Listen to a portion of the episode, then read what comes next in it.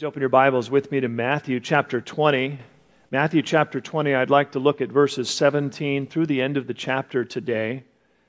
I've entitled today's message, The Jesus School of Leadership. The Jesus School of Leadership.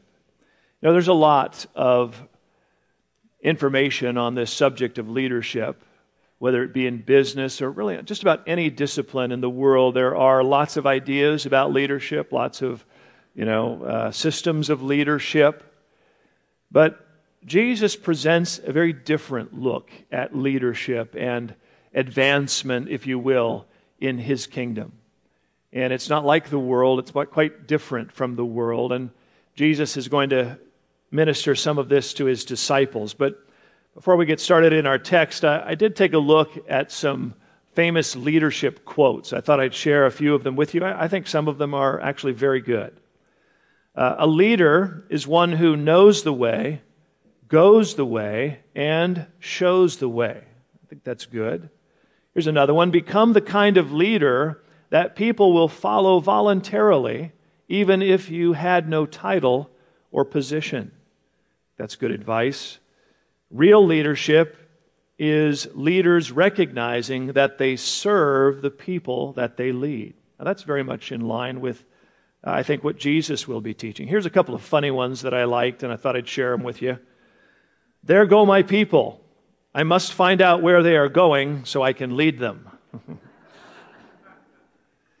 and here's one from A Bug's Life First rule of leadership everything is your fault. True. Jesus is on his way to Jerusalem. And this will be his last trip to Jerusalem before the cross. And you can imagine that as Jesus is nearing this event, his crucifixion, that it would be on his heart, on his mind. And really, kind of a last opportunity to sow some things into the heart of his disciples, to prepare them for the events they'll be facing in Jerusalem, but also to, to begin to speak about the kingdom, the leadership that these men are going to be entrusted with to carry the gospel message forward. And so I'd like to break today's text up into three areas. Verses 17 and 19, Jesus speaks of the cross. Verses 20 through 28, Jesus speaks of the call. And verse 29 through 34, we see an example of the compassion of Jesus. Take a look with me now, verse 17, as Jesus speaks of what's coming as they approached Jerusalem. Now, Jesus, going up to Jerusalem, took the twelve disciples aside on the road and said to them, Behold, we are going up to Jerusalem, and the Son of Man will be betrayed to the chief priests and to the scribes, and they will condemn him to death, and deliver him to the Gentiles to mock and to scourge and to crucify. And the third day, he will rise again. Jesus is being very open and very unveiled now as he speaks to his disciples. I, I like the fact that it says he, he took the 12 disciples aside. They were going up, of course, to celebrate Passover. Passover was a large attended uh, holiday in the Jewish nation. People from all around were, work, were going to Passover up in Jerusalem. And Jesus, of course, is going, and many are going with Jesus. He has a pretty large following by this time. But he takes the time to pull his disciples aside. And that kind of spoke to me. I, I thought, you know, I like that Jesus had this intimate group that he wanted to share the, the intimate details of what was coming. You know, it's one thing to be called a Christian or to be a Christian in name, it is quite another thing to be a disciple of Jesus Christ. The Great Commission, when Jesus would send out these men, he wouldn't say, Go out and make converts. He said, Go out and make disciples, true followers, true students of Christ, true those that would be devoted to his teaching, to his ministry, to his call upon their life. And for those whose hearts are truly after the Lord as a disciple, we see that Jesus takes the time to really sow something of intimate truth into them. That's what I want in, in my own walk with the Lord. I want to be a disciple. I want to be a student of Christ. I want to learn from Him. I, I want to listen to Him. I want to have Him take me aside and speak truth into my heart. I want him to open up the depths of his heart to mine. Jesus is sharing here with his disciples. Now, the disciples had a different idea about Jesus' ministry. We've talked about this before. This is actually the third time that Matthew lets us know Jesus is speaking plainly about his death and crucifixion. But at each time, the, the disciples, in some cases, they resisted the idea. In other cases, they, it doesn't seem that they really grasped it. And even after the crucifixion, remember when Jesus came to them in resurrected, uh, glorified body? He said, Why were you so slow to, to you know, believe the things that I clearly told you? So even though Jesus is speaking plainly, they're not grasping it all. In fact, Luke tells us that they understood none of these things, that this saying was hidden from them. They did not know the things which were spoken. You see, you could be so preoccupied with what you think Jesus is up to that you miss the truth of what he is really up to. It can happen in our lives. We can be so uh, caught up with our own preconceived ideas, our own preconceived desires. We're, we're so interested in uh, planning our own life with Jesus that we fail to hear those deep truths that Jesus has for each of us, those, those things that God wants to speak deep into our heart. Important to listen when the Lord speaks, important to allow Him to speak to your heart, even if it's a different uh, agenda than what you may have. But He says, Behold, we're going up to Jerusalem. This would be the celebration of Passover. Passover, of course, if you remember, was the celebration of God's delivering the Jewish nation out of Egypt. Remember the last night that they were there, they were to offer this unblemished lamb, the Passover lamb. They were to take blood from that lamb, put it on the doorposts of each home, and then the family was to actually partake of a meal eating the Passover lamb. And that when God called them out, when, when the death angel came, he actually passed over those homes that were marked by the blood of the unblemished lamb. And in the New Testament, the Apostle Paul tells us that Jesus Christ himself has become our Passover lamb. All of history is pointing to this event. All of the biblical account leading up to this time is centered here at the cross, the sacrifice. Something very significant is happening here. Jesus is talking about it, not just to warn them of the difficulties, but to really, really bring their attention to the spiritual significance of the cross. I want to remind you today, as we celebrate Christmas, of course, we are so grateful that He came. But remember that He came as a child to die on a cross as a Savior. And it is this cross that should speak profoundly to all of us. Just a couple of thoughts in my own heart as I was pondering this. Uh, the cross speaks to me of the sinfulness of sin. When I think about the cross, it's not a pretty picture. I'm sure some of you have seen the Hollywood reenactments. It's a, it's a pretty graphic event. It's a violent assault on Christ. It was bloody. He says, I'm going to be mocked. I'm going to be scourged. I'm going to be crucified. He's talking about a very horrible and graphic and painful death. And the sense is that there is a vengeance for sin coming upon Christ the Savior. And we ought not to forget that. We ought not to think of sin as just, well, we all make mistakes. Well, I'm a pretty good person, but I, I could use a little help from Jesus. Listen, we are lost in sin. We are, as the, as the old hymn said, uh, amazing grace that saved a wretch like me. We don't talk like that anymore. It's not as self affirming as we like to talk about ourselves these days, but truly, in our sin, we are wretched and selfish and lost and without hope. And there is a holy God who has issue with man, but he resolves it at the cross. This cross was no small thing. And we ought never to lose the perspective of that, lest we become casual in our embrace of Jesus. Let us remember the cross and what was dealt with there the sins of all the world, yours too, mine as well. It speaks to me of the sinfulness of sin. It also profoundly speaks to me of the love of God. In, in several places in the New Testament, the writers of the New Testament say that God's love has been demonstrated in that while we were yet sinners, Christ died for us. Whenever you're doubting the love of God, and I'll be honest, there are times in my own life, God, if you really love me, why am I going through this ordeal? Are you sure you love me? Is this is the way you treat your children, the ones you love, God? Because we come through trial. But the Bible says, look, don't, don't measure God's love by the up and down of your circumstance. Always look where? To the cross. God has demonstrated his love in that while you were an enemy and a sinner and away from God, he came for you. He came at Christmas, but he came to die on the cross for your sins because he loves you. For God so loved the world.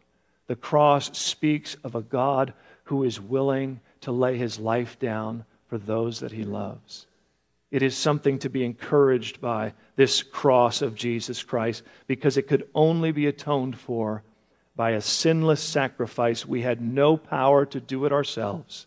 We had to, God Himself had to provide the sacrifice for sin. The third thing, just to consider the cross, of course, and what Jesus is teaching, is the victory of the resurrection.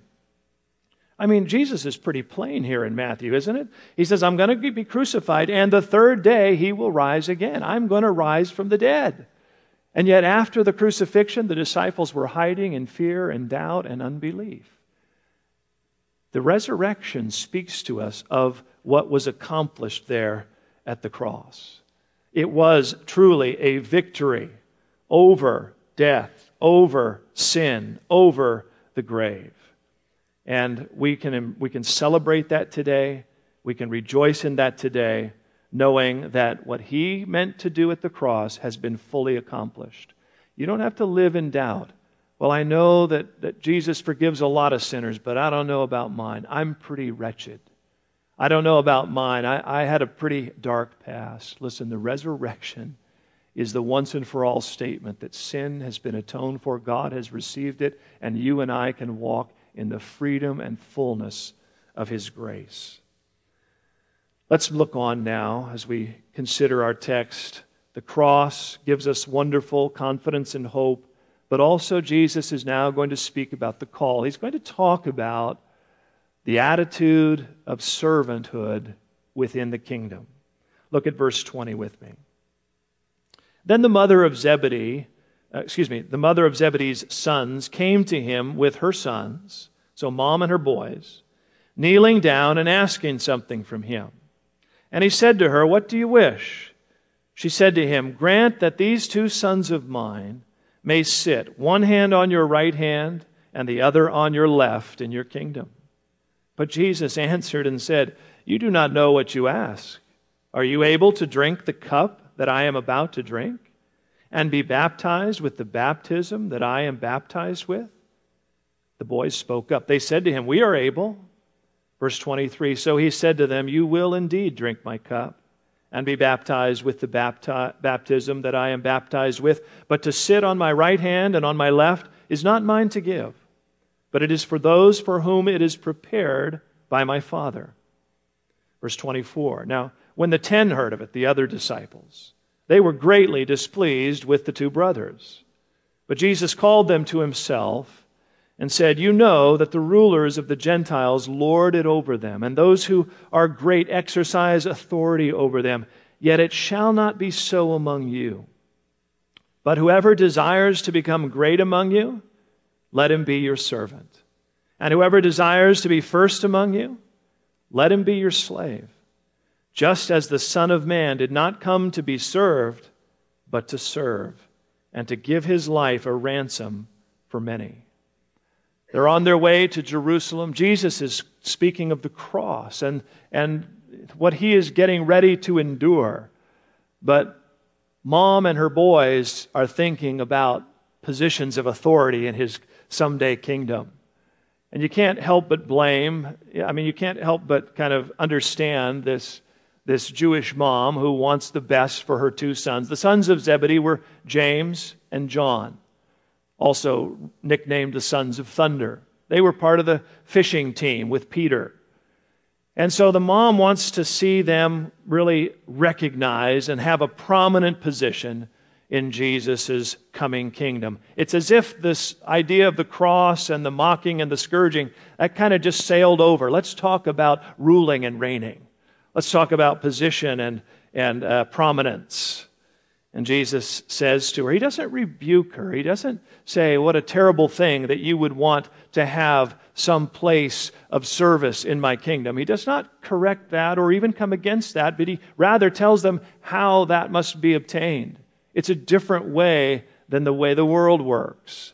But he says, listen, first of all, you don't really realize what you're asking. Are you prepared to drink the cup and be baptized with the baptism that I'm going through? He's talking, of course, about the suffering and the death at the cross. Are you willing to follow me? Jesus would say in another place, Deny yourself, pick up your cross, and follow me. You guys want positions on the right and the left, but are you willing to drink the cup and to have the baptism that I'm getting ready, prepared for? And of course, they speak up right away. James and John, of course, we're able. A little too quick. I wonder if they really understood what was coming. But Jesus said, you know what? Even though you don't completely understand what's coming, the truth is you indeed will drink this cup and you will be baptized with this baptism. James would be the first martyr in the New Testament church. He would be the first apostle that would lose his life. Herod would put him to death because it pleased the Jews. It was a political move. And John, although he would live long in years, we know that he suffered a great deal of persecution. He writes the book of Revelation as an older, old man uh, exiled on the Isle of Patmos, imprisoned basically, not free to go where he went. He says, Guys, you don't understand it yet, but truthfully, there is a cup for you to drink and a baptism that you will undergo in order to fulfill what I have called you to, what the Father has prepared for you. But he says, concerning the right hand and the left, he says, that's not mine to give. You see, the Father has a plan for each. I cannot give to you, Jesus is saying to his disciples, what only the Father has prepared. He has a preparation for some to be on the right and the left. He's also prepared something for you. And really, I think it speaks to our hearts in terms of our wanting to serve the Lord. It's not us coming to Him asking for our desired place, but rather saying, Lord, what place have you prepared for me? I want to be faithful because I know that what you have crafted for me is exactly what you've also gifted me to do. That's where I'm going to find the best fulfillment. That's where I'm going to find the real kind of joy of life and grace in serving you, is as I submit and surrender to what you have prepared for me. And listen, God has something special and unique and beautiful prepared for each and every one of you. Well, will it include suffering? It might. Will it include sacrifice in this life? It might. But will it be worth it? Yes because the kingdom that God is talking about is for eternity. And whatever he's, he's tasked us with in this life, oh God, help me to be faithful. Help me to be faithful because, first of all, I will find fulfillment. There will be a grace to do these things. But not only that, there will be a sense of eternal destiny. Those are the things that are going to last when we allow the Lord to use our life for his glory. Well, verse 24 tells us that when the other 10 guys heard about John, James, and, and mommy going to Jesus, they were upset. You guys doing? Getting your mother in here to kind of soften Jesus up, trying to get some position from Jesus, right? A little jealousy rising up in their heart. They were angry, they were upset. Jesus uses this. Guys, guys, quit it. You know, you can just see this happening, right? Guys, settle down. Come here, come here. Let me talk to you. Let me tell you a little something about ambition. Let me tell you a little something about leadership in my kingdom, about really becoming a servant as your vehicle to true greatness and fulfillment in this life and in my kingdom eternally. He uses it as an opportunity to teach them and sow something of his leadership principles into their heart. He said, Listen, in the Gentile world, they look to lord over and they look to exercise authority.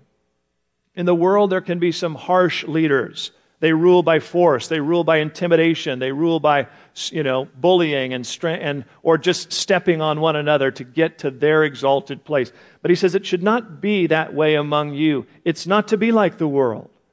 Life in the kingdom, life in the Christian community is not to look like life in the world. It's not to be this competitive self seeking at the expense of others. Rather, Jesus said, if you want to be great, if you want to be first, learn to be a servant, learn to be a slave. Look, look to allow others to be even more important than yourself. And Jesus said, Look, Follow me. I'm the example, even as I came into the world. I'm the Son of Man. I'm God's divine. I am divine. I am God in the flesh, and yet I'm not here to be served. I'm here to serve and to give my life as a ransom for many. The idea of redemption has this idea of a purchased price. You know, you redeem something, you take uh, of something of value and you redeem it. And that's, that's what is kind of alluded here, Jesus says, I'm coming to pay a ransom. Mankind is enslaved to sin. The Bible says you are lost and without hope. If you don't have Jesus as your Redeemer, if you have not embraced Jesus as your ransom, you are lost and in your sin, and you have no ability to pay your way out. There's nothing that you can bring that will satisfy the demand. Only the blood of Jesus can cleanse you. Only what Christ has done. And he says, I've come to be the ransom for many. And so Jesus is encouraging his disciples to take this attitude of being a servant. I'm a servant, guys. You're going to have to be a servant. This is the way you advance in my kingdom. Now, when we think about being a servant, honestly, it's one of the hardest things in the world, isn't it? I mean, being a servant is not easy because we're, we're selfish. I, I don't want to serve others, I want others serving me. I mean, we're just, we have this selfishness that rises up in all of us. It's hard to be a servant because of selfishness. For example, my wife. She likes to decorate the house for Christmas. And when I say decorate the house for Christmas, I mean it's a North Pole experience. It's, it's really, really lush. And she does a beautiful job, and she's uh, you know, very attentive to it. Takes her days. She has all these special things, and she asks of me just a couple of things relating to the tree and lights. And I really don't want to do it. I don't want to get involved in that. I mean, I have sporting events to watch during this season. And, you know, how am I going to relate to the men in the church if I'm not keeping up on the sports? And I've got sons that want to play golf. And how are they going to be able to play golf unless dad goes and pays for it?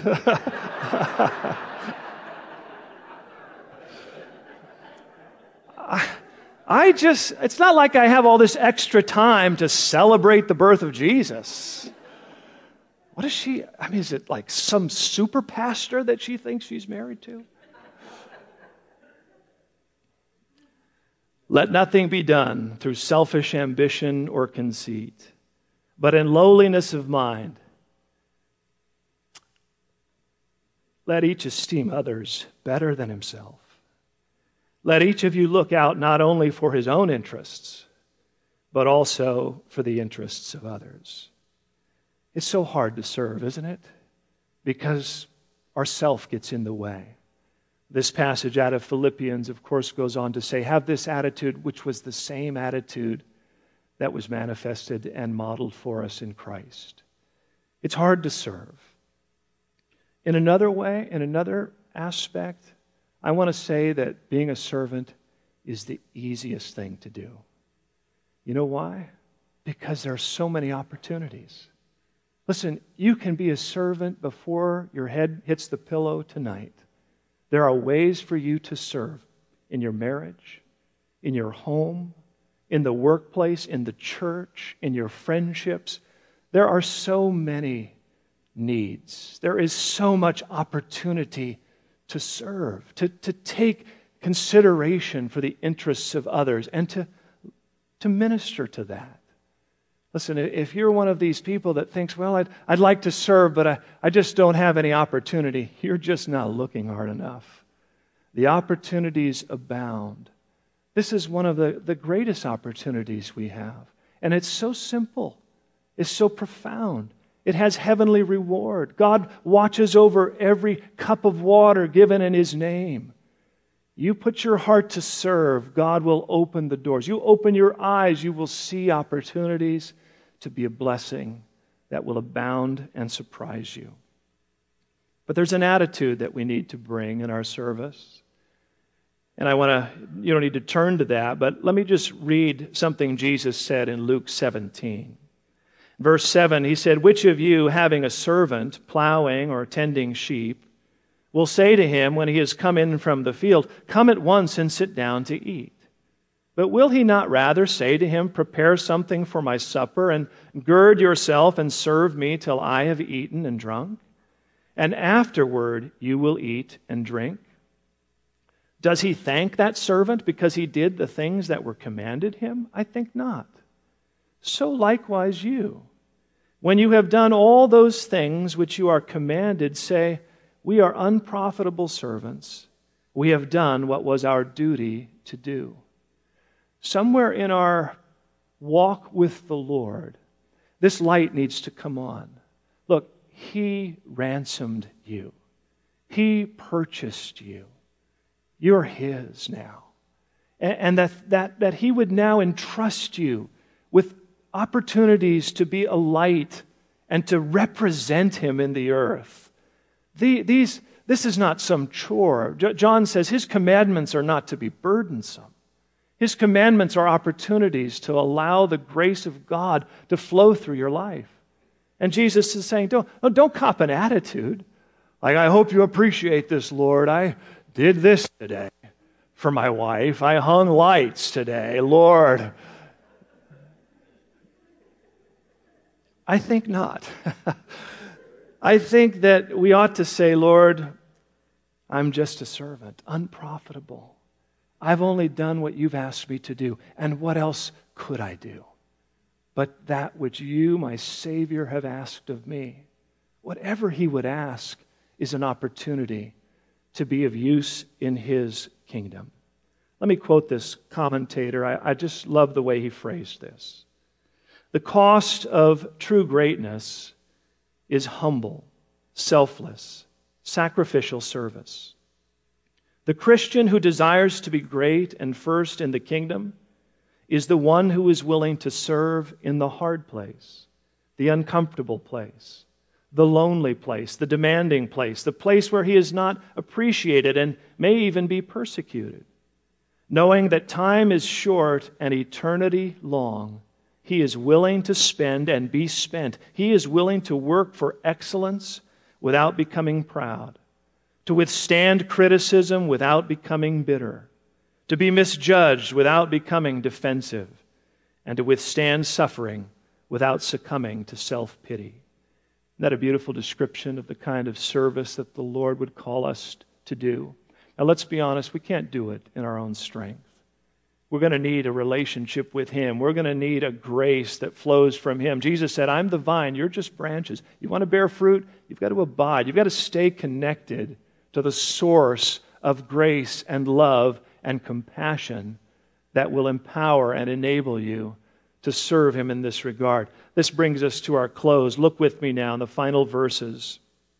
After Jesus speaks to His disciples, they take up the trip again up to Jerusalem and as if Jesus now models it for them before their eyes. Verse 29 Now, as they went out of Jericho, a great multitude followed him.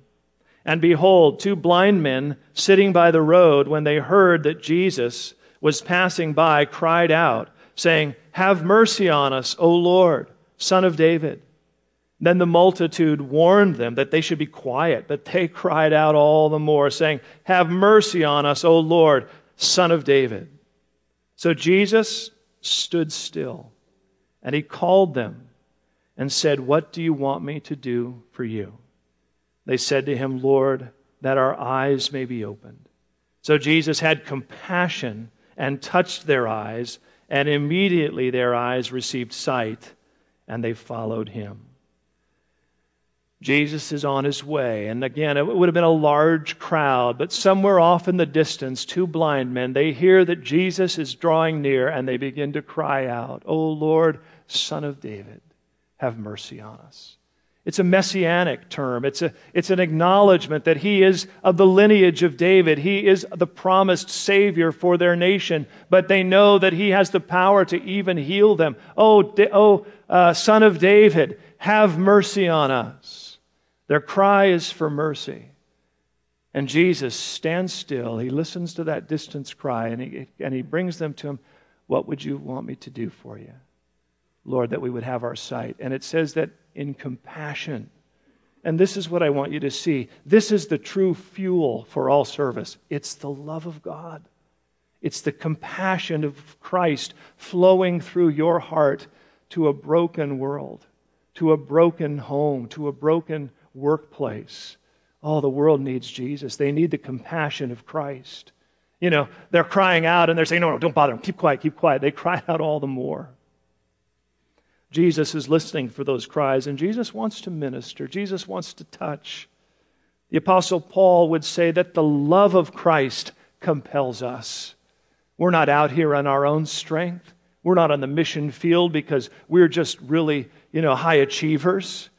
It's the compassion of God that has touched us and changed us and broken us and rebuilt us that now compels us. We move because God's moving through us. I had an opportunity this, this past week, and it was a blessed time. I had opportunity to take a road trip with a couple of brothers from our fellowship, and we, we went down to Ensenada. And we went down there to see uh, one of our brothers that fellowships here, Ben Tucker. He was graduating from the Calvary Chapel Bible College in Ensenada. And we wanted to be there to see the graduation. So we drove down to Ensenada. We had a great time of fellowship we had great tacos to and from. But we got to Calvary Chapel Ensenada where the, where the graduation ceremony was being held, and we were so blessed. You know, Ben, our, our little Ben, some, many of you know him, he graduated valedictorian. He graduated at the very top of his class, and he was the, he was the guest speaker at the event. Amen we were so proud of him. And we had a couple of other students there, Amanda and T, there, and they were just there serving and enjoying the event. So we had a nice little Monrovia reunion there in Ensenada. And I had the chance to meet up with the, uh, uh, the overseer of the college, the one who ran the college, him and his wife that are living there and running this, this Bible college, organizing it all.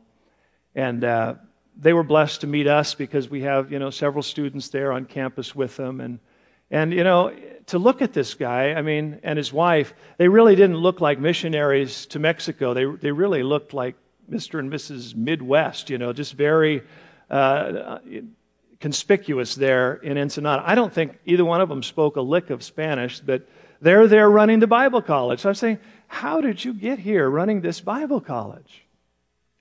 And they said, you know, it's, a, it's a, just a powerful story of what the Lord did in our lives somewhere back about 10 years ago. My wife and I, we were living in Lakewood. I had a business I was running. I felt, we felt called to go on a mission trip. So we took a short term mission trip with, with a church group and we went down to Tijuana. And he said, he said, within the first day, the Lord broke our hearts for Mexico. We went back. I sold my business. We sold everything and we moved to Mexico the Lord began to open opportunities for us to serve. It, has been seven years since I was invited to come and, and run the Bible college here, and we've been here since its inception. And I can't tell you the miracles and the stories of how God has blessed and provided and how He has worked. I understood a little bit of what He meant when He said, The Lord broke our hearts. It's the compassion of God touched us. Something of God was birthed in them something of God now looking to flow through them. Now, not all are called to that kind of step, right? Come home, sell it all, and move, go to Mexico. But all of us are called to something. All of us are compelled by the love of Christ in some way. You don't have to be a missionary there, you can be a missionary right here. You can allow this kind of grace to flow through your heart even now. Some may be called to go, some may be called to stay, but all are called. And the love of God, for all of us that have come to faith in Christ, His love has changed us all. And that love, as it works within, I just believe that it can't help. And that, that's what these, this, this couple said. He broke our hearts. We were ruined. We could never go back to life the way we knew it. We had to give place to this compassion of Christ that was burning in our hearts. I'll close with this little phrase that Chuck Smith used to say often. You've probably heard it. Let me read it to you and then we'll pray. Only one life, twill soon be past. Only what's done for Christ will last. Let's pray. Father, I, I thank you for this passage today and the lessons from Jesus. And Jesus, you're our teacher. Jesus, you're our example. The writer of Hebrews says, You're the one that authored and will finish our faith. You're the pioneer. And you showed us a path of service, a path of laying your life down. And that he who's willing to lose his life for your sake is going to truly find it. And Lord, my heart is, is challenged today. I have to confess, Lord, that I, I am still so petty and selfish and self consumed at times. Oh, Lord, help me. Oh, Lord, change me. May your love continue. And I know I'm just a work in progress like many, Lord, and eh, not to condemn, but, Lord, to be, to be moving in that direction. This is our heart's desire today. And especially in this season, Lord, help us, show us ways to be of service to you by caring for those that you care about, whether it be close in family or workplace or church, Lord, however you might want to compel us. And as our heads are bowed here now and we finish in prayer, I, I do want to give an opportunity for anyone here today that may need to respond to the word of the Lord. You may be here today and you do not have that disciple relationship with the Lord Jesus. You know about him.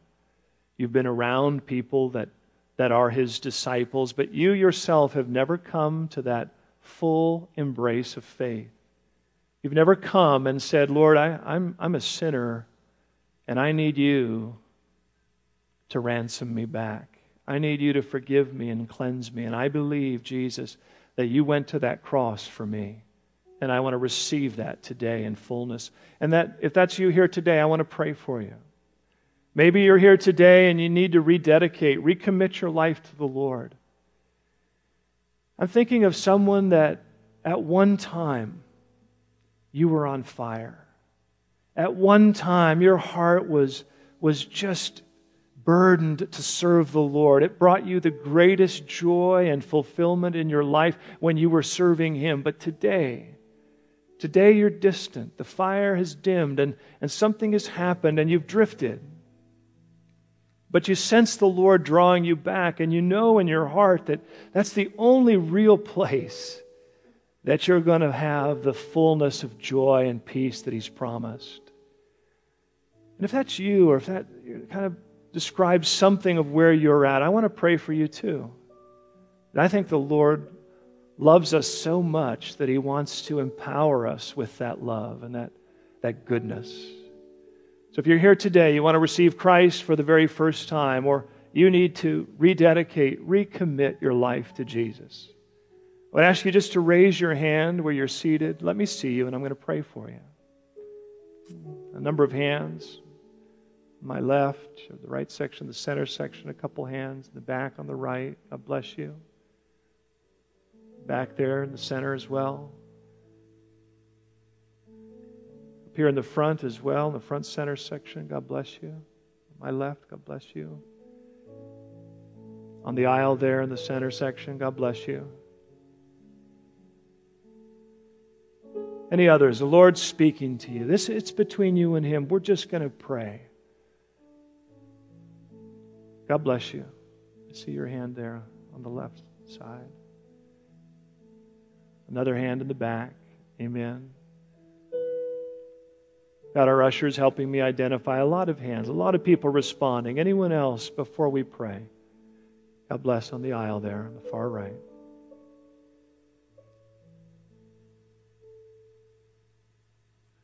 So, Lord, for these hearts responding to you today, Lord, I believe that what you have for each heart is love and grace abundant. And as we come to you, Lord, we, we simply come with sincere hearts and we say, Jesus, first of all, I'm just asking you to forgive me. I recognize that I'm, as the, song, as the, as the famous hymn said, Lord, I, I'm just a wretch. I'm just a sinner needing your grace today, but oh, how you've provided for me. Jesus, you died on the cross. You came for me. You came to pay the ransom, to free me from this sinful bondage, that I might know fellowship with you, relationship with you, without guilt, without shame, just the full measure of your love and grace upon me. So I confess that and I receive that forgiveness. But Lord, I, we also pray that you would now ena- enable us to live for you. Touch us with your love. Change us. We don't want to be that hard and bitter and selfish, preoccupied. We want to be touched and changed by the love of Jesus so profoundly that it flows through our lives to those around us for your glory, for your kingdom. Lord, use my life however you desire. This is our prayer for these hearts today. In Jesus' name, amen.